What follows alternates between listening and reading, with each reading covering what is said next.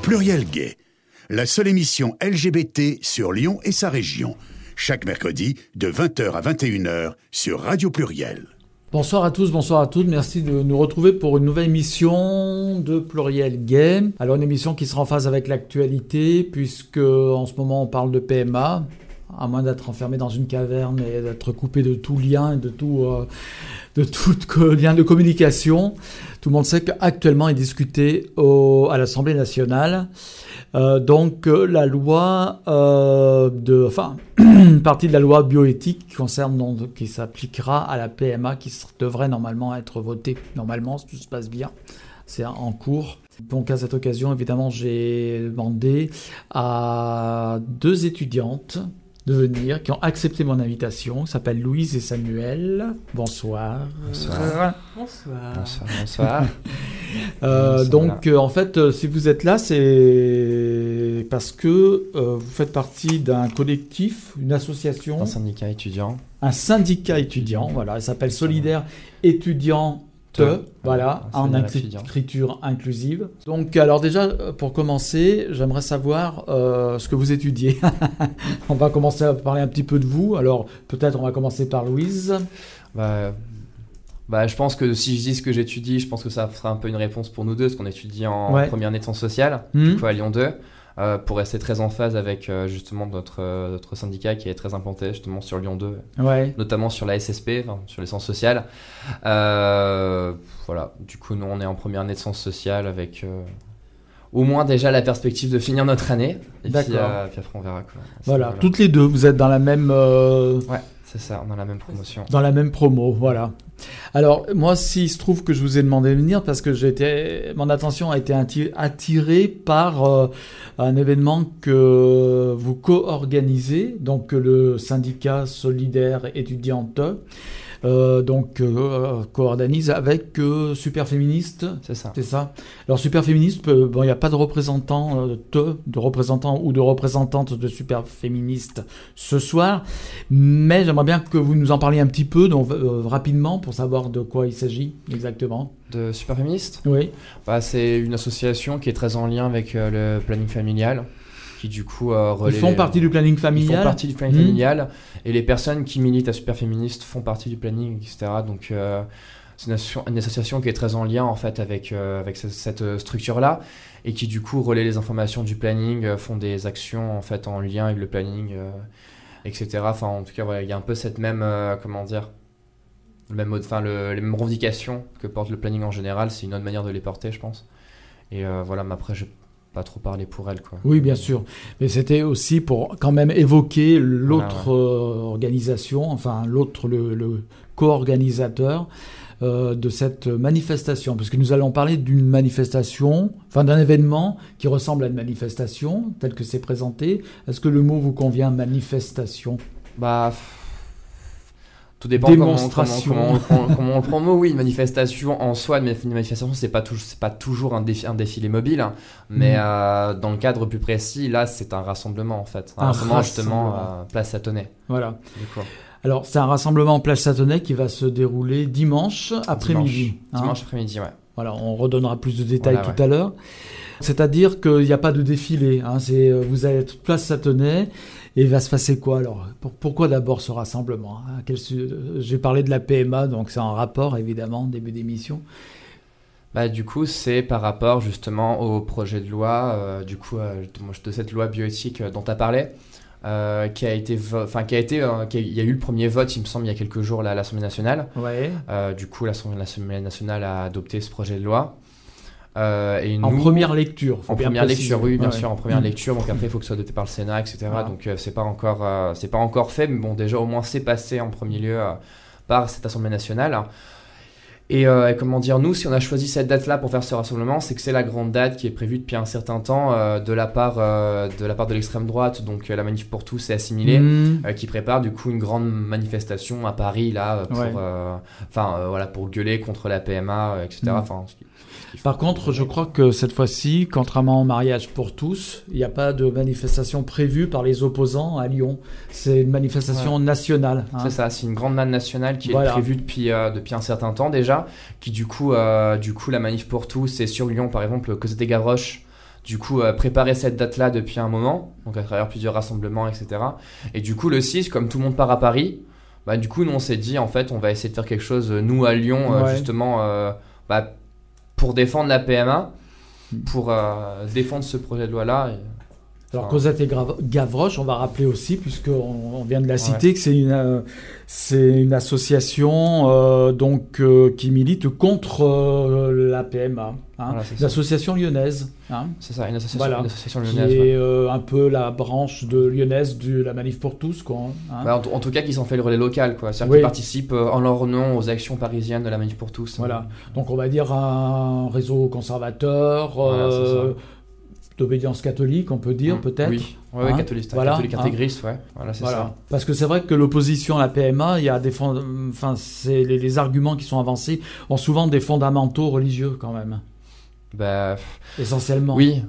Bah oui, parce que c'est en lien en fait avec une vision de la religion et en particulier au niveau de l'opposition là du catholicisme qui est de il doit pas avoir d'intervention humaine soi-disant sur le développement de la procréation, etc. Et donc c'est toute une logique qui tourne autour de ça et du coup finalement ça imprègne ces milieux-là qui d'ailleurs les milieux militants en tout cas recrutent dans des bases qui sont pas les nôtres, c'est-à-dire en général des églises, etc. Quand on va dans les rassemblements, ce sont des gens qui viennent de ces endroits-là.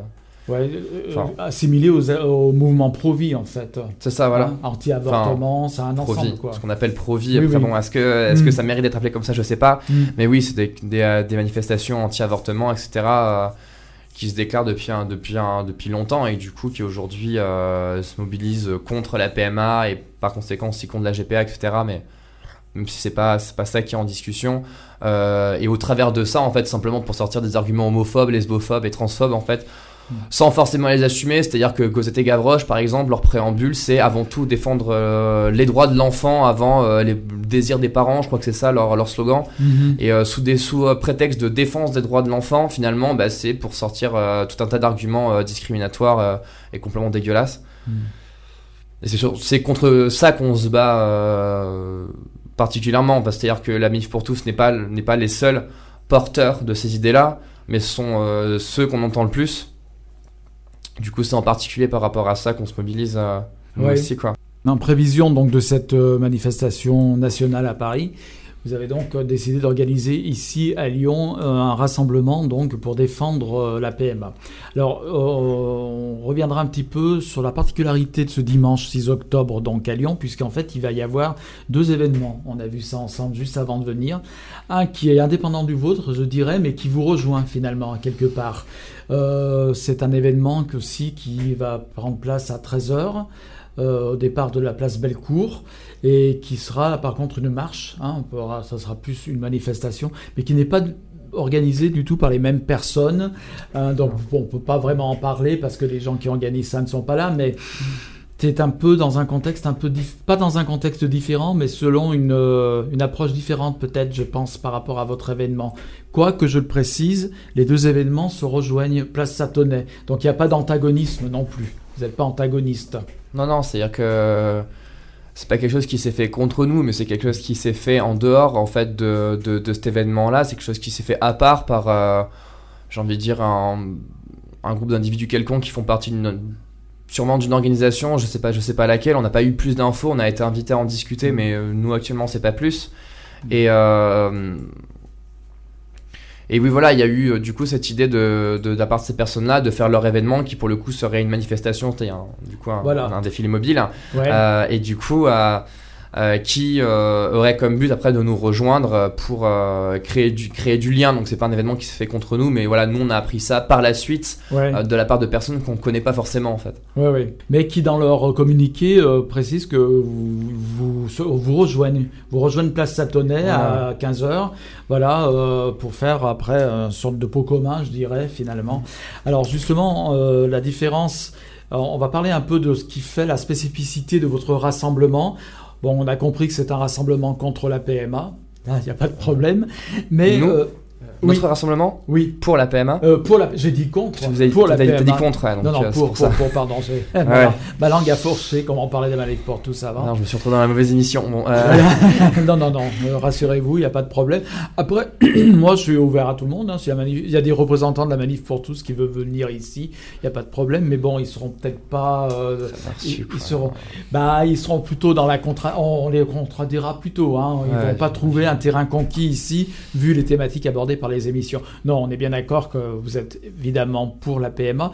Mais ceci dit, qui m'intéresse dans ce que vous proposez, justement, ne serait-ce que par l'intitulé, on reviendra dessus. Si nos deux zigotos nous écoutent là-bas, parce que j'oserais bien envoyer une petite musique, mais bon, ils sont distraits. On peut avoir la musique, s'il vous plaît. Voilà, merci. On reviendra après la musique. Hein. On précisera, on donnera plus de précisions sur ce qui est votre rassemblement.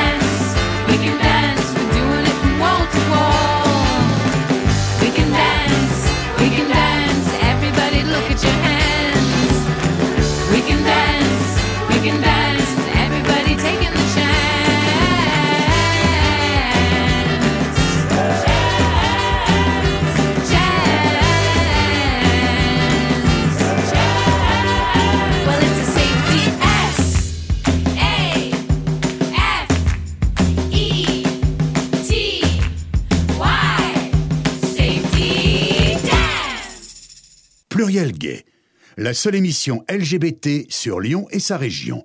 Chaque mercredi, de 20h à 21h, sur Radio Pluriel. Eh bien, merci de nous retrouver pour la suite de cette émission, toujours en compagnie de Louise et de Samuel du syndicat étudiant Solidaires Étudiantes de Lyon 2. Hein, enfin, voilà. De Lyon, mais... de Lyon. Voilà. Nous, on est Lyon 2, principalement. Voilà, vous êtes des Lyonnais. Voilà. Alors, donc je voulais revenir un petit peu justement sur ce rassemblement que vous organisez. On a parlé juste avant de cet événement qui aura lieu juste avant. Il s'appelle PMA pour toutes. Voilà. Et vous, votre événement, justement, la différence de l'intitulé, c'est PMA pour toutes. Alors, c'est difficile à dire quand on n'est pas habitué à oraliser l'écriture inclusive, parce qu'on parle beaucoup d'écriture inclusive, mais à l'oral, on a toujours plus de mal. C'est PMA pour tous. C'est ça. C'est-à-dire que là, vous avez, contrairement à la première manifestation dont nous avons parlé, vous êtes inclusif et inclusive. Pour tous, toutes. Pour tous et toutes, en fait. Alors moi, un jour, j'ai dit, je me souviens très bien, j'avais écrit sur un article, je sais pas quoi, sur les réseaux sociaux, la PMA pour tous et toutes, et je me suis fait reprendre en me disant, mais ça concerne que les femmes. Pourquoi pour tous? Voilà. Ben moi, je vais vous retourner la même question.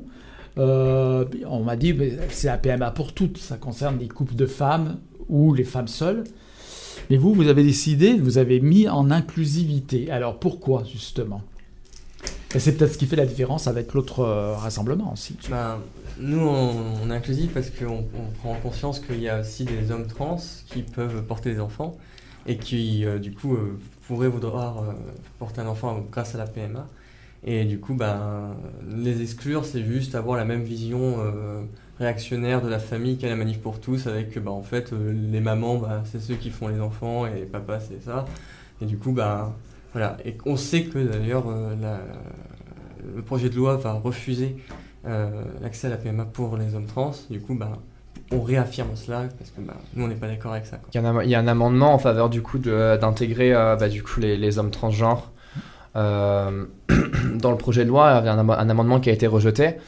Et du coup, nous, ce qu'on essaie de dire au travers de ça, c'est que y a des hommes transgenres, des personnes intersexes, qui du coup, dont le genre à l'état civil, enfin le sexe à l'état civil est considéré comme masculin, mais qui sont en capacité de porter un enfant, et du coup qui voudraient, en tout cas dans la mesure où c'est des personnes qui en ont la capacité, voudraient pouvoir porter un enfant, et du coup voudraient pouvoir accéder à la PMA. Et en fait, justement, défendre le fait que c'est la PMA pour toutes et tous, c'est aussi justement, bah, un peu comme disait Samuel, à la contre-courant du discours de ce que c'est la famille pour la Manif pour tous, c'est pour dire nous la famille c'est pas ça, nous on a envie de pouvoir imaginer autre chose comme type de relation, comme type de relation parentale, relation familiale, etc. Et du coup dire que toute personne qui est en capacité de pouvoir porter un enfant doit pouvoir porter un enfant si il ou elle en a envie.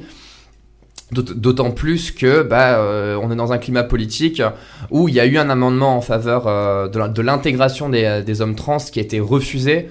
Donc c'est d'autant plus important de le mettre au goût du jour parce que voilà, c'est le modèle de société qu'on défend, quoi. Justement, nous, en fait, de défendre la PMA, on combat la lesbophobie, l'homophobie, on combat la transphobie aussi, parce que ça et l'intersexophobie, parce que ça correspond en fait à cette thématique-là, en fait, ce que ça porte. Le fait de défendre la PMA, c'est aussi défendre un projet de société qu'on a envie de voir venir, quoi. Oui, en fait, c'est une déconstruction. Vous êtes plus dans la déconstruction du modèle classique de la famille, en fait, et des rapports de genre, en fait. Hein, on peut dire ça comme ça. Oui, voilà, c'est ça. Ouais. Mais c'est parce que vous êtes à Lyon 2, c'est pour ça, c'est bien connu. Oui et non, je sais pas, je pense, parce qu'il y a plein de gens qui n'ont jamais été à Lyon 2, qui n'ont jamais été en sciences sociales, qui font partie de ces rassemblements-là aussi, qui font partie aussi bien de l'organisation que... Qui militent dans cette organisation-là. Donc, oui, c'est sûr que nous, en tant qu'étudiants en sciences sociales, ça fait... C'est vrai qu'on a le discours facile par rapport à ça, mais c'est pas la question. C'est parce qu'en fait, c'est pas juste une simple déconstruction, c'est qu'il y a aussi le côté factuellement, c'est un sujet en fait qui touche la société à l'heure actuelle, que ce soit par justement les revendications des personnes trans qui publicisent, ou alors le simple fait que voilà, par rapport à cet amendement qui a été rejeté, c'est aussi pour dire, c'est une preuve de la transphobie d'État que de dire regardez, en fait c'est parce que les hommes trans qui n'ont pas été opérés, qui n'ont pas eu de changement de sexe, en tout cas qui n'ont pas eu de changement de sexe à l'état civil, et d'autant plus qu'ils n'ont pas été opérés, finalement ce sont des gens qui n'auront pas le droit à la PMA parce que ce sont des hommes. Donc c'est bien gentil de leur reconnaître le statut d'homme, par contre on leur reconnaît pas la capacité de porter un enfant alors qu'ils l'ont, et par conséquent on leur refuse ça. Donc qu'est-ce que ça veut dire dans le fond? Ça veut dire qu'on leur empêche de pouvoir accéder à leur droit entier de personnes trans, qui est de, par exemple, vouloir changer d'état civil. C'est-à-dire que pour les hommes trans, ça se pose la question de s'ils veulent avoir un enfant, ils vont devoir refuser le changement à l'état civil, parce que ça a été les discours qui ont été sortis, étant donné que ça se base sur l'état civil qui a sur la carte d'identité. Du coup, les hommes trans vont devoir subir la transphobie s'ils veulent un enfant, alors que ça n'a aucun sens. Oui, c'est-à-dire que, par exemple, une personne, un homme trans qui à l'état civil aurait obtenu son changement de genre à l'état civil, ne pourrait plus porter d'enfant, c'est ça, s'il le désirait? Bah non, parce qu'il serait considéré du coup légalement comme un homme. Ouais. Et du coup, c'est bien connu, un homme ça porte pas d'enfant, donc dans tous les cas ce serait impossible. Mmh. C'est-à-dire que en disant les hommes trans, on les autorise à porter des enfants à partir du moment où leur état civil n'est pas changé, c'est-à-dire qu'on considère encore une fois qu'à partir du moment où ton état civil n'est pas changé sur ta carte d'identité, on les considère encore comme des femmes. Mmh. C'est-à-dire que pour passer la barrière de j'ai envie d'un enfant en tant qu'homme trans parce que ou en tant que personne intersexe parce que je suis en capacité de porter cet enfant-là, bah du coup on va leur dire ok, alors dans ce cas-là tu es une femme, ce qui n'a pas de sens. Enfin, ce qui est encore une fois une preuve matériel de la transphobie, et c'est pour ça qu'en fait que c'est pas juste un aspect de déconstruction des normes de genre, il y a ça aussi dans le projet de Société qu'on porte, mais c'est pas juste ça en fait, c'est-à-dire que matériellement il y a une oppression, il y a une discrimination qui se porte sur ces personnes-là qui n'a pas lieu d'être, et c'est des personnes qui ont droit à la PMA comme les femmes lesbiennes, comme les mères seules, etc. Enfin, c'est aussi pour ça qu'on a insisté sur le toast. C'est un peu, voilà, c'est le point sur lequel je voulais un petit peu appuyer justement, ce qui fait la spécificité de votre rassemblement.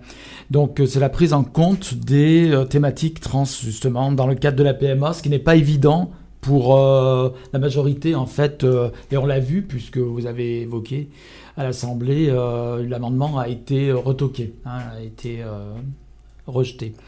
Alors ce qui est intéressant aussi, c'est que vous parlez des personnes intersexes.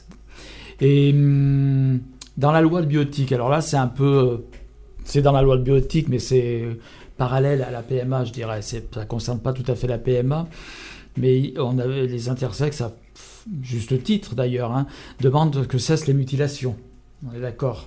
Oui, les mutilations. C'est une revendication de longue date, ça. Voilà, de longue date. Mais cette revendication avait été envisagée dans le cadre de la loi de bioéthique. Mmh. On est d'accord. Et ça a été rejeté. Ça a été également rejeté. Donc il y a deux thèmes qui sont complètement exclus de la PMA. C'est le thème trans, les thématiques trans et les thématiques, le sujet des personnes intersexuées. Qu'est-ce que ça représente pour vous, ce rejet, je veux dire? Est-ce que vous parlez de transphobie d'État, etc.? Est-ce que vous dites, ils temporisent pour l'instant parce que c'est trop tôt, on va faire les choses un peu comme on avait fait pour le mariage pour tous, finalement, on passe au mariage pour tous, après il y aura la PMA, on est en train de dire un peu ce qui fait peur à Manif pour tous, ce sera pareil pour la GPA. Est-ce qu'ils se disent qu'il ne faut pas en faire trop d'un seul coup, ou est-ce que ces thématiques-là sont vraiment ignorées, mal connues, où il y a vraiment une transphobie? Parce que entre le fait de ne pas connaître les choses et de les connaître et de les rejeter, ce sont deux choses différentes. Est-ce que c'est plus de l'ignorance? Est-ce que c'est de la temporisation, de l'ignorance, ou véritablement de la transphobie ou de l'intersexophobie, en l'occurrence, d'après vous? Je pense qu'il y a réellement... je pense que c'est pas juste de l'ignorance. Parce que pour le coup, les choses sont sues, je veux dire. Il y a eu quand même un amendement qui a été porté en la faveur des hommes trans, justement. Et du coup, il y a aussi un amendement qui a été porté dans la loi de bioéthique générale par rapport au sujet qui touche les personnes intersexes. Je veux dire, c'est des thématiques qui sont discutées, qui sont connues. Et le fait de les refuser, pour moi, ça révèle pas de l'ignorance. Ça révèle... tout simplement d'un comportement à minima discriminatoire. Et c'est-à-dire que, et c'est comme on l'a dit dans notre tract aussi, c'est que je pense que oui, effectivement, il y a peut-être une volonté de temporisation vis-à-vis de la Manif pour tous, mais je pense que c'est parce que il y a il y a des liens qui sont déjà en fait entre ces deux camps-là, et que la vision de la famille qui est défendue par la Manif pour tous, on le sait bien, est quand même défendue par une majorité à l'Assemblée nationale. Et du coup, c'est pas notre vision de la famille qui est majoritaire en fait dans le cercle de décision, et par conséquent, ça paraît inadmissible en fait que des hommes puissent porter des enfants. Donc, c'est ça peut pas passer. Donc pour moi, ça révèle pas de l'ignorance. Ouais. Pour moi, c'est vraiment quelque chose de très politique, et c'est pour ça que il faut combattre ça de manière politique. Il faut revendiquer, continuer à revendiquer comme on le fait depuis des années, c'est-à-dire revendiquer le droit aux hommes trans à avoir les droits qui leur sont dus, le droit des personnes intersexes à avoir les droits qui leur sont dus, c'est-à-dire notamment, par exemple, la fin des mutilations sur leur corps, quoi. Oui, pour revenir, oui, pour moi, oui, je pense pas que ça soit juste de l'ignorance, parce que, ça, c'est pas sur le sujet de la PMA, mais il y avait sur des amendements par rapport aux personnes intersexes, par rapport aux mutilations, justement. Et il y avait des amendements pour vraiment que le consentement de l'enfant intersexe rentre en jeu vraiment dans la décision de faire ces opérations médicales. Et le gouvernement les a rejetés, les représentants du gouvernement l'ont rejeté parce que, vous imaginez, les médecins, il faut quand même qu'ils ont quand même une certaine autorité. Donc, c'est pas qu'ils entendent pas c'est pas qu'on leur dit pas les choses et qu'ils ne savent pas, c'est qu'ils décident de ne pas le voir, de fermer les yeux, ou au pire, genre ils sont juste contre, quoi. Donc je pense pas que ça soit juste de l'ignorance et que ça soit juste innocent. Voilà. Il faut rappeler, en ce qui concerne les personnes intersexes, que des opérations correctives, je dirais, sont faites sur des enfants qui n'ont pas le choix, quoi. En fait, on leur laisse pas le choix. Certains demandent à ce que, à un moment donné, la personne puisse se déterminer par rapport justement à son intersexualité et ce qu'elle veut, elle, vraiment pour elle. Et on sait que maintenant, dès que possible, on opère les enfants, en fait, avec le consentement des parents, mais l'enfant n'a pas son mot à dire, hein. Et c'est là où est le problème. Bah, c'est ça, ouais, le problème. Et même souvent, le consentement des parents est biaisé parce qu'il y a l'autorité médicale derrière. C'est-à-dire que souvent on leur dit que la vie de leur enfant va être en danger si ça se fait pas, etc. Alors qu'on sait très bien que c'est faux. Et encore moins, voilà, le consentement de l'enfant qui, des fois, à 4 ans, 5 ans, des fois même plus jeune, hein, et on l'opère pour l'assigner à un genre en particulier sans qu'il ait la capacité de choisir. Et même des fois, on ne le dit même pas. Il y a des témoignages de personnes intersexes qui apprennent, peut-être 20 ans après, que c'est des personnes intersexes qui ont été opérées. Et du coup, il y a une dépossession totale de son identité par rapport à ça. Dès la naissance, on nous refuse de choisir. Enfin, on refuse à ces personnes-là de choisir.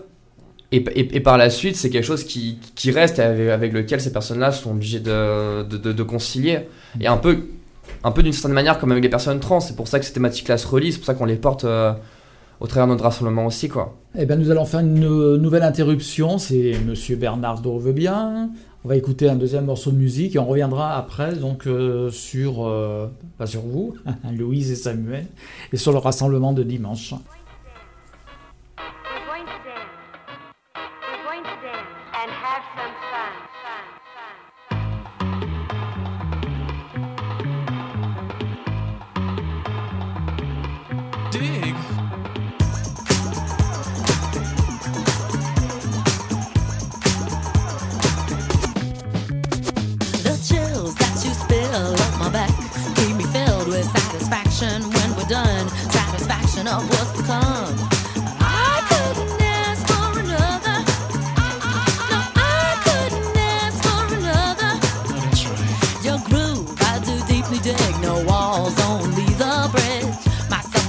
My succotash wish.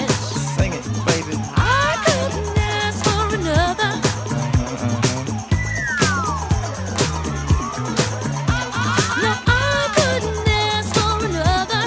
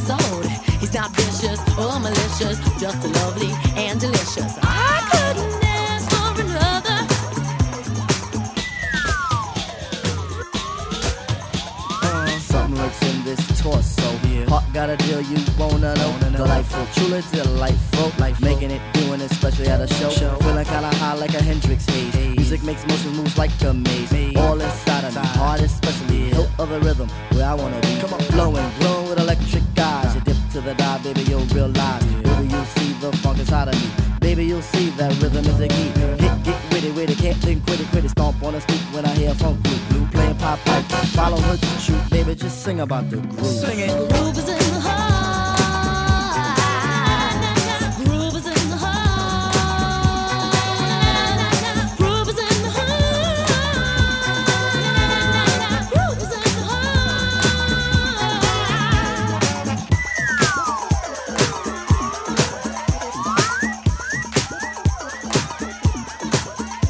heart. Pluriel gay. C'est à nous. Et bien voilà, retour sur, dans les studios, ça fait grandiloquent dans le studio de Pluriel Gay, donc avec Louise et Samuel de du syndicat étudiant. Solidaires Étudiants. Voilà, je vais y arriver. Donc, la semaine prochaine, dimanche prochain, on a parlé de ce rassemblement, on a commencé à en parler, on va continuer à en parler un petit peu. Alors moi, je suis venu sur la page Facebook de l'événement pour fêter l'adoption de la loi PMA. Alors pour vous donc, mais bon, je pense qu'on peut ne pas se tromper en le disant, la PMA va être votée.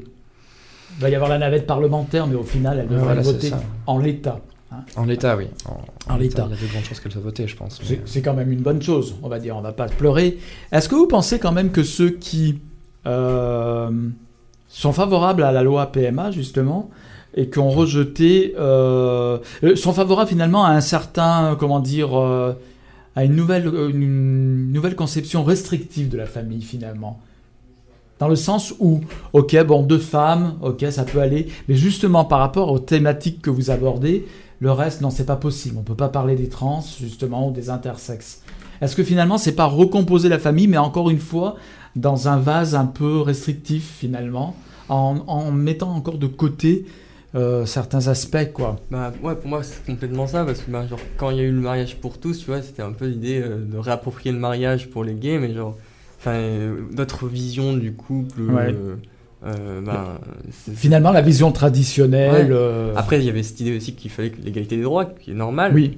Mais il y avait quand même cette volonté aussi que on ramène les gays au mariage parce que comme ça, on les institutionnalise un petit peu. Mais les autres formes un peu plus queer de façon de faire des relations, non, on n'en parle pas, quoi. Ouais. Et puis, il y a aussi, il y a le fait que j'ai un peu l'impression que ça fait, au bout d'un certain temps, les femmes seules et les lesbiennes, ça va. Et encore, on est bien gentil de le faire. Mmh. Donc, nous faites pas chier avec le reste. On verra plus tard, quoi. Mais après, il y a aussi ce qui est quand même à discuter. C'est ce que nous on dit mine de rien dans notre acte, dans notre appel à rassemblement, c'est que certes, par exemple, les femmes seules et les lesbiennes, du coup, les couples lesbiens. Auront le droit, si cette loi est réellement adoptée, en tout cas cet article-là est réellement adopté dans la loi bioéthique, avoir accès à la PMA. Par contre, il y a quand même des choses qui sont étranges à ce projet de loi, c'est que certes, il y a une avancée des droits pour les couples lesbiens et les femmes seules, mais toujours pas à égalité avec les couples hétérosexuels. C'est-à-dire qu'il y a toujours un régime spécifique qui est créé, c'est-à-dire ça fait vraiment genre les lesbiennes ça va, mais ça reste pas des couples, c'est pas la même chose que des couples hétérosexuels. Il y a encore cette primauté du couple hétérosexuel qui reste, mine de rien, et c'est un peu genre ce qui fait à partir de quoi on va se baser pour créer le reste. Et du coup, c'est un peu genre les couples lesbiens et les femmes seules sont tributaires de ça, et arrivent un peu après, genre on leur file des miettes de pain, comme si finalement, voilà, genre vous avez voulu ça, on vous l'octroie, mais vous êtes pas encore des véritables couples, quoi. Ouais.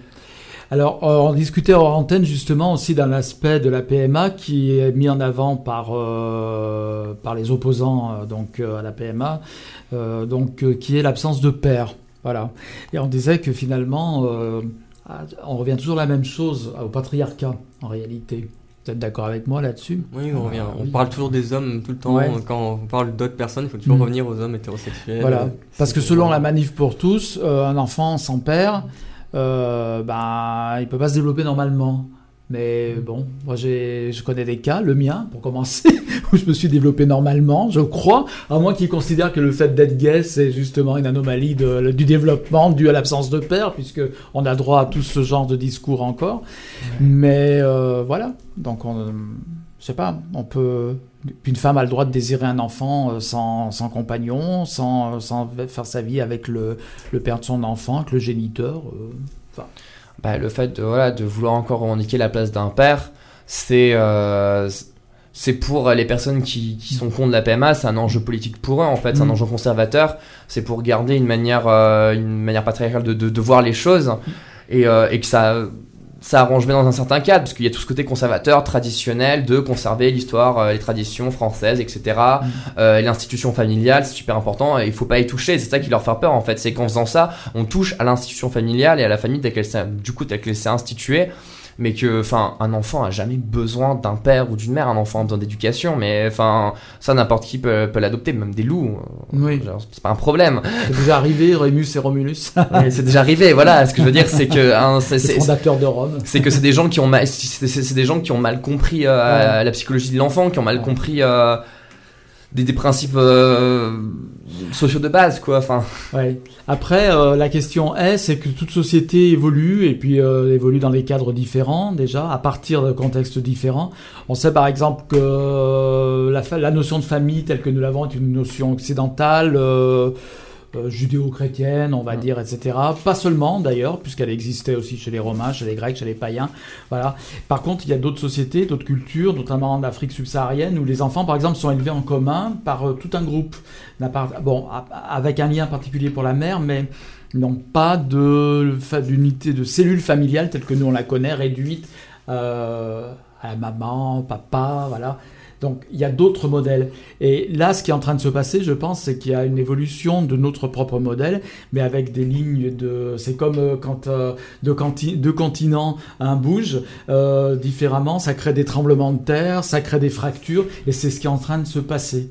Et je pense que, à mon avis, les personnes qui sont les plus opposées sont celles qui ont peur, en fait. Elles ont peur de remettre en question leurs propres convictions qu'elles ont depuis qu'elles sont nées, qu'on leur a inculqué. C'est une question de peur aussi. Bien sûr. Bah oui, c'est une question de peur parce qu'on remet en cause un modèle fondamental en fait dans leur existence. Enfin, je veux dire, on nous dit que ça fait des milliers d'années que la famille c'est comme ça, qu'il y a toujours eu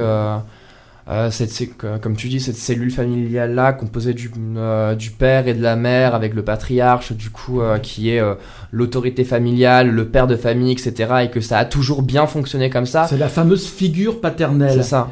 Voilà, la chef de famille, et qu'on a cherché à justifier par la suite en prétendant que c'était bon pour l'enfant, sauf que comme t'as dit, bah il y a des tas d'exemples qui montrent que c'est faux en fait. Qu'il n'y a pas besoin d'un père particulièrement en fait pour élever un enfant, et que c'est complètement une histoire de... Il y a une histoire de peur, il y a une histoire de quelque chose qui paraît impossible. Quelque chose de dire, mais attendez, vous nous demandez de croire en des choses qui ne sont pas possibles, parce que dans notre modèle de compréhension de ce que c'est la famille, ça ne peut pas marcher. Et se rajoute à ça l'enjeu religieux, l'enjeu politique, etc., les valeurs conservatrices... qui se rajoutent derrière. Mais oui, effectivement, ça se base sur un principe de peur, complètement, quoi.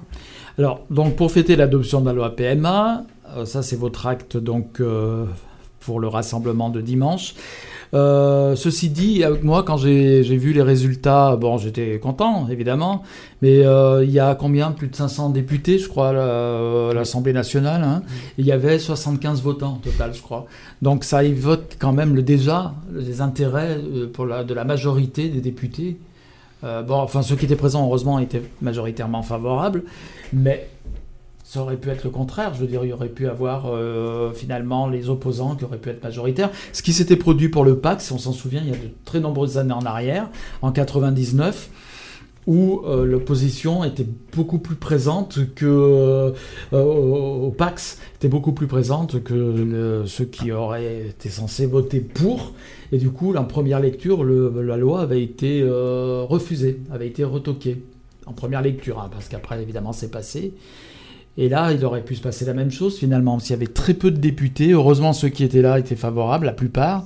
Il y avait 75 députés sur 500, plus de 500. C'est inquiétant, non ?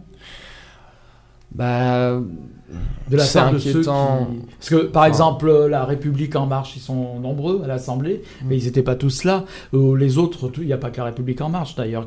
D'ailleurs, dans La République en marche, il y a aussi des opposants, mais je veux dire, il y a le Parti socialiste, il y a les communistes, etc., qui sont pour, et finalement...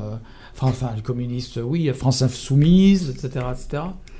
Mais après... Il y avait très peu de monde, quoi. Bah, il y avait très peu de monde, ouais. Oui, il y avait vraiment très peu de monde. Enfin, c'est quand même quelque chose de grave, mais en fait, c'est surtout significatif. Tu disais, c'était inquiétant. Finalement, c'est pas la première fois qu'on voit une absence de députés à l'Assemblée nationale.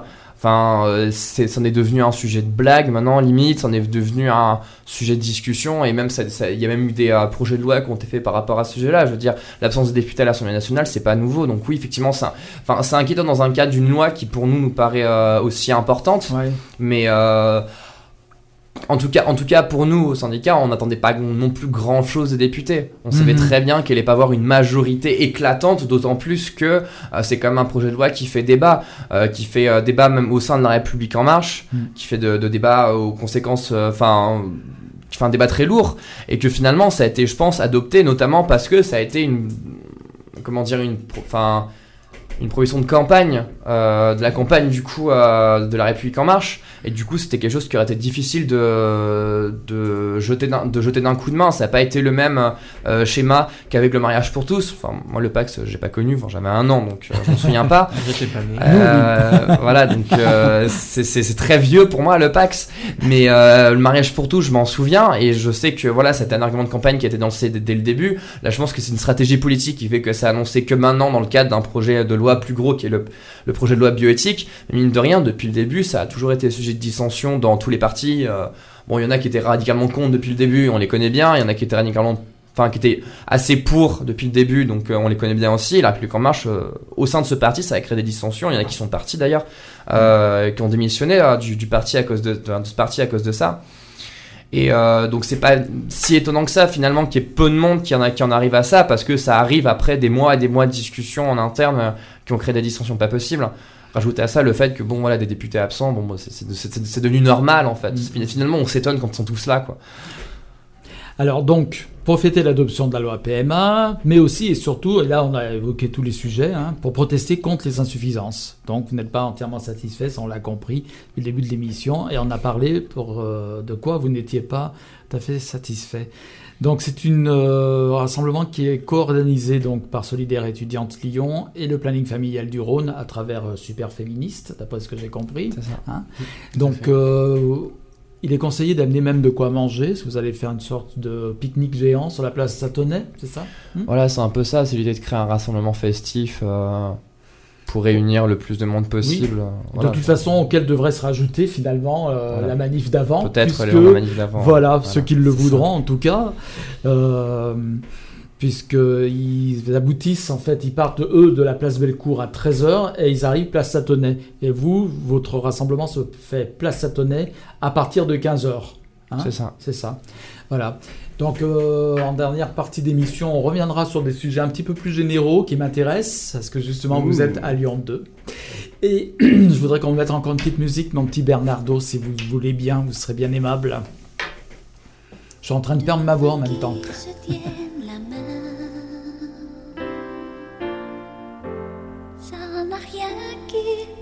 Gêner la morale,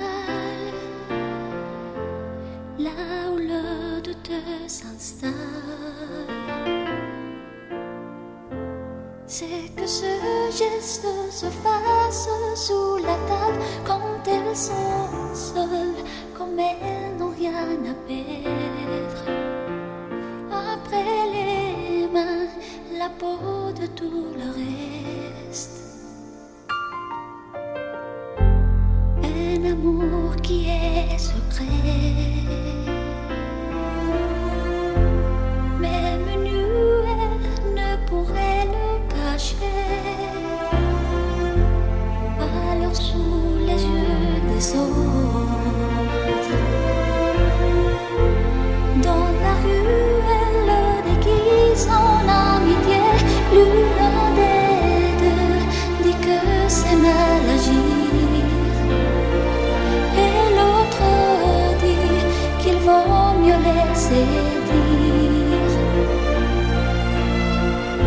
ce qu'ils en pensent ou disent ne pourrait rien y faire. Qui arrête les colons en plein vol, à 2 horas du sol, une femme avec une femme. Je ne veux pas les juger.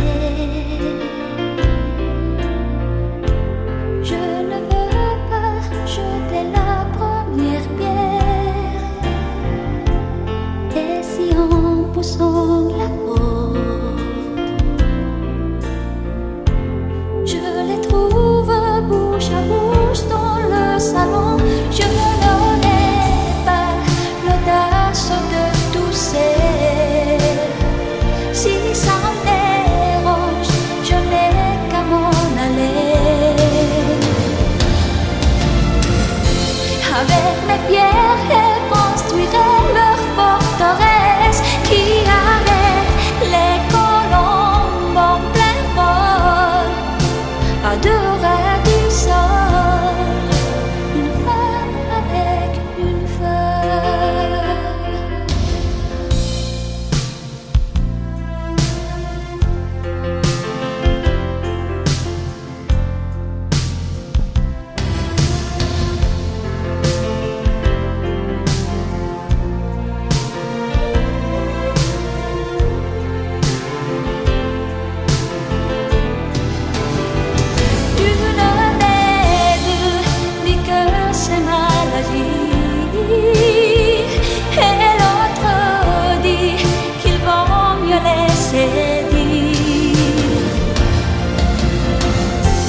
qu'ils en pensent ou disent ne pourraient rien y faire. Qui arrête les colombes en plein vol, à 2 horas du sol, une femme avec une femme. Oh, oh, oh, oh. Qui arrête les colombes en plein vol, à 2 horas du sol.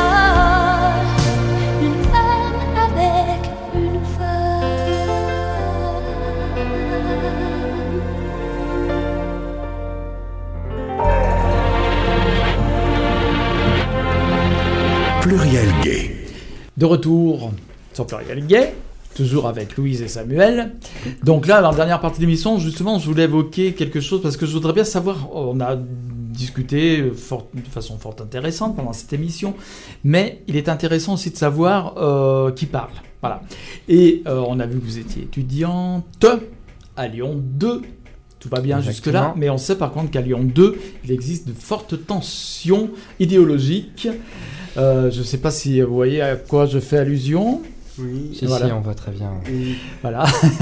On voit très bien, t'inquiète pas. Pas besoin de faire un dessin alors. Non, ça mais va. Peut-être que les auditeurs et les auditrices ne savent pas trop ce qui se passe à Lyon 2. Enfin, ce qui se passe. C'est une question de ligne de fracture un peu idéologique, on dira. On peut dire ça. Oui, fracture idéologique, enfin. Oui et non, comment dire, c'est-à-dire qu'il y a eu justement cet article il n'y a pas longtemps du Progrès qui a recréé débat au sein de l'université et qui a mis au jour en fait une division qui était plus ou moins présente sur la question des sciences humaines et sociales, mais pour faire bref, mais après la rupture idéologique en vrai elle n'est pas si présente que ça, l'article dont tu parles, dont on va parler, il exagère sur beaucoup de points. Donc il n'y a pas tant de fracture idéologique que ça, mais c'est quelque chose qui existe en fait et qui du coup qui a été diffusé publiquement, ce qui a créé pour le coup des débats et des tensions par la suite. Ouais, je dirais quand même que tout ce qui est sciences humaines et sociales justement amène des débats idéologiques, des confrontations idéologiques d'une manière ou d'une autre. D'une manière, oui, bien sûr. Voilà. Mais donc que disait cet article du Progrès ? Il parlait donc notamment d'une espèce de mainmise, apparemment, des groupes intersectionnels, transféministes, etc. Oui, c'est des délires habituels sur les sciences sociales, que voilà, il y a des gens qui font des études de genre ou sur les races sont en train de détruire la civilisation occidentale, alors que bon. Il y a une chaire genre à Lyon 2. Il y a un master genre. Un master, voilà. Oui, il y a un master genre. Oui, bah après, c'est toujours aussi exagéré, parce qu'en soi, quand on regarde dans ce qui se passe dans les sciences sociales, finalement, les études de genre et de race, c'est pas non plus ce qui est le plus fréquent non plus, c'est pas ce qui reçoit le plus de subventions. Bon, à Lyon 2, on a donc un master genre, mais c'est pas non plus la panacée, je veux dire. C'est très bien, mais c'est pas comme s'il y avait... des ordres de féministes qui étaient en train de persécuter les hommes à Lyon 2. Enfin, c'est pas du tout ce qui se passe. C'est, pour l'instant. Pour l'instant. Oui, Solidaires Étudiantes n'est pas encore complètement... N'a pas encore la mainmise entière sur la fac. Ni, même pas sur le groupe de conversation sur lequel... Alors, le concept, par exemple, de non-mixité... qu'est-ce que vous en pensez, vous ? La non-mixité choisie ou la mixité choisie, ça dépend comment on veut l'exprimer. Bah, pour nous, c'est un moyen de lutte évident et très utile, en fait, parce que t'as beau être dans une organisation de gauche, t'auras toujours, malheureusement, des comportements sexistes, racistes de la part des non-concernés. Et genre, le milieu de non-mixité, ça permet justement aux concernés de pouvoir être dans un lieu où elles ont... Safe, comme on dit. Ouais, et elles n'ont pas, à chaque fois, à devoir... faire face à ce genre de trucs relous qui font perdre beaucoup d'énergie, qui te niquent ta confiance en toi et que du coup après tu te retrouves à pas oser faire des trucs. Du coup ça te permet de se renforcer et pour ensuite, lorsqu'on est en mixité, d'être plus forte et fort. Absolument. Donc vous rappelez-moi dans quelle section vous êtes. Nous on est actuellement on est en portail sciences sociales. Du coup, c'est un portail englobant en première année, à Lyon 2, qui regroupe la sociologie, l'anthropologie, l'histoire et les sciences politiques. Et est-ce que c'est justement des diverses idées parce qu'on peut étudier, effectivement, apprendre l'anthropologie, etc., l'enseigner, mais selon des biais, en fait. Est-ce que vous avez l'impression que l'enseignement... serait plutôt, par exemple, d'un côté ou d'un autre, d'une forme de pensée, etc., etc. Est-ce que vous le ressentez comme ça ? J'ai pas l'impression. Après ça se discute toujours, parce que j'irai pas jusqu'à dire non plus que l'apprentissage de ces sciences-là est neutre. Oui. De là à dire qu'il est très orienté politiquement, comme par exemple l'a dit l'article... Je sais pas, mais quand, par exemple, si on va parler des cours auxquels j'ai pu assister...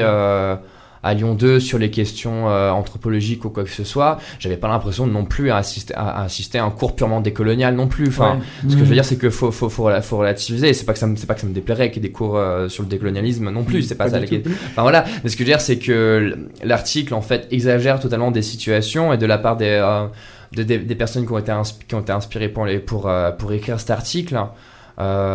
Finalement, genre comment dire. C'est pas étonnant que cet article-là, il ait été écrit de cette manière-là, mais c'est simplement parce que Lyon 2 se donne une image, de gauche, et on sait la place qu'ont les sciences humaines et sociales dans la société aujourd'hui. Et par conséquent, c'est une attaque en fait qui est menée de front contre ces sciences-là, mais c'est complètement exagéré. Donc l'article était lui-même biaisé, quoi. L'article du Progrès, il avait une volonté politique justement, finalement. Il est dans la suite. Moi, tu veux dire quelque chose, Samuel ? Oui, non, mais tout à fait. Limite pour moi, ça devient un événement parce que y a tout un outrage. Mais en vrai, c'est juste quelqu'un qui est de droite et que à Lyon 2, ça le gêne qu'on remette en question certains trucs qu'il considère comme acquis. Et il est frustré, il fait son caca nerveux et bon. En l'occurrence, c'était quelqu'un à Lyon 2 qui était connu pour avoir des idées bien réactionnaires, qui a des contacts avec des gens qui sont dans des milieux journalistiques et du coup qui a pu faire publier ce journal là avec des gens qui sont assez proches de lui parce que c'est quelqu'un qui a une certaine audience dans les milieux réactionnaires.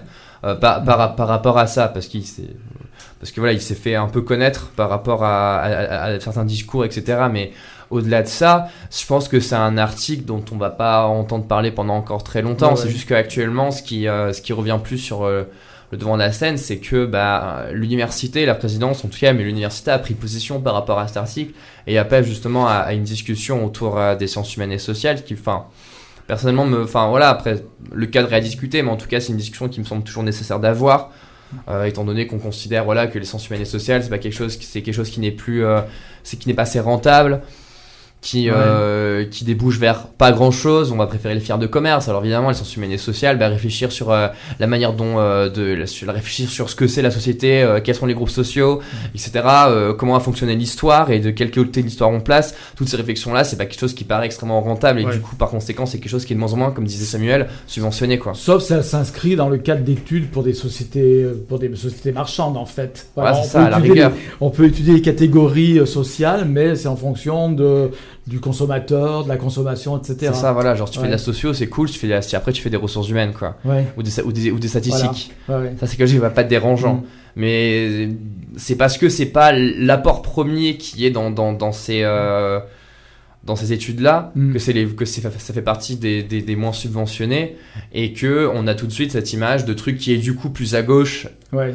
Et par essence serait plus intolérant finalement, puisque c'est un peu ce qui était dit dans l'article, c'est qu'il y avait une forme de pensée qui semblait prédominer et puis le reste était plutôt mis à l'écart. Mais bon, après moi je considère que à titre personnel, tout ce qui est voir les choses sous différents angles, c'est important, et que le décolonialisme, le transféminisme, l'intersectionnalité, ça a été pour moi, en tout cas à titre personnel, sans que j'adhère à tout, mais ça a été une source de réflexion pour moi personnelle. Ça m'a permis d'évoluer aussi vis-à-vis justement de trop personnes qui ne sont pas comme moi. Et tu parlais de non-mixité tout à l'heure. Et c'est vrai qu'à un moment donné, c'est pour ça qu'ici, il y a d'ailleurs une émission propre faite par des personnes trans pour un public trans. Parce qu'à un moment donné, je ne me sens pas légitime pour parler des questions trans. Je peux en parler en tant qu'homme gay, etc., qui connaît des personnes trans, mais je ne me sens pas légitime pour parler à la place de ces personnes. Ça, par exemple, c'est quelque chose qui m'a beaucoup fait évoluer parce que existe aussi ces discours sur la non-mixité, etc., etc. Mais voilà, après, ce qui se passe à l'université, voilà, c'est pas tel qu'est décrit dans l'article. Il n'y a pas de cours en non-mixité, il n'y a pas de cours, il n'y a pas de, dieu spécialisé sur les questions décoloniales, etc. Mais c'est juste que ça fait suite à une énorme paranoïa pardon pour le terme paranoïa, mais une énorme peur en fait qui se place dans le milieu conservateur, dans le milieu de droite, qui est de voir ces idées qui sont considérées comme des idées postmodernes, qui arrivent, qui sont de plus en plus discutées, qui sont de plus en plus acceptées et qui justement déconstruisent en fait certains préjugés qui sont dans les pensées traditionnelles. Et que ça fait peur en fait à un milieu de la droite qui veut pas du tout ça et qui se sent complètement en fait et du coup s'il y a certains cours qui vont plus être un peu orientés sur ces questions là, des gens comme par exemple les étudiants qui ont inspiré l'article du Progrès en question vont se sentir victimisés presque en fait, vont se sentir complètement rejetés, vont se dire il y a un truc qui m'appartient plus là ça va, ce qui est traditionnel, ce que je veux conserver en fait est complètement en train de disparaître. Alors que, faut relativiser, quoi, je veux dire, normalement. Puis comme je disais, c'est un sujet de réflexion, justement. Ah, c'est ça. Voilà. C'est que c'est un sujet de réflexion. On ne peut pas réfléchir que par son propre mécanisme inculqué, je veux dire, au contraire, s'ouvrir, c'est essayer justement de voir les choses sous un angle différent, sous l'angle d'autres personnes aussi. Qu'on n'entend pas assez.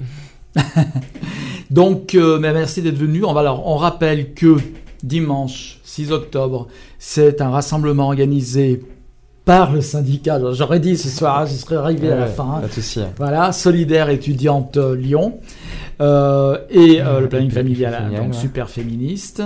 C'est à 15h, place Sathonay, à boire et à manger pour soutenir la PMA, certes, mais aussi pour rappeler que cette loi n'a pas accompli tout ce qu'elle aurait pu et dû accomplir, qu'il y a encore des combats à mener. Encore des combats à mener, quoi. Que la lutte n'est pas finie et que dans tous les cas, on reste quand même déterminé à vouloir faire des choses. On a des revendications à porter et on a envie de les porter. Et on se dit que, pendant que les fachos vont faire leur petit défilé ridicule à Paris, nous, on a envie de pouvoir manger, boire, écouter de la musique. On dit on reste encore en vie et c'est aussi une manière de faire de la politique et c'est une manière de porter nos revendications, quoi. On est là, on est présent et on porte ces revendications-là, quoi. Absolument. Merci Louise. Merci Samuel d'avoir accepté l'invitation. Merci à toi. Bon rassemblement dimanche. Merci. Je souhaite beaucoup de succès, du beau temps. J'espère qu'on qu'on te verra. J'espère qu'on verra un maximum de monde. On a besoin de soutien de la part des personnes concernées ou non. On a besoin de soutien pour faire avancer cette cause-là, quoi, parce que c'est important. Très bien. Merci beaucoup. Merci Bernard d'avoir assuré la technique.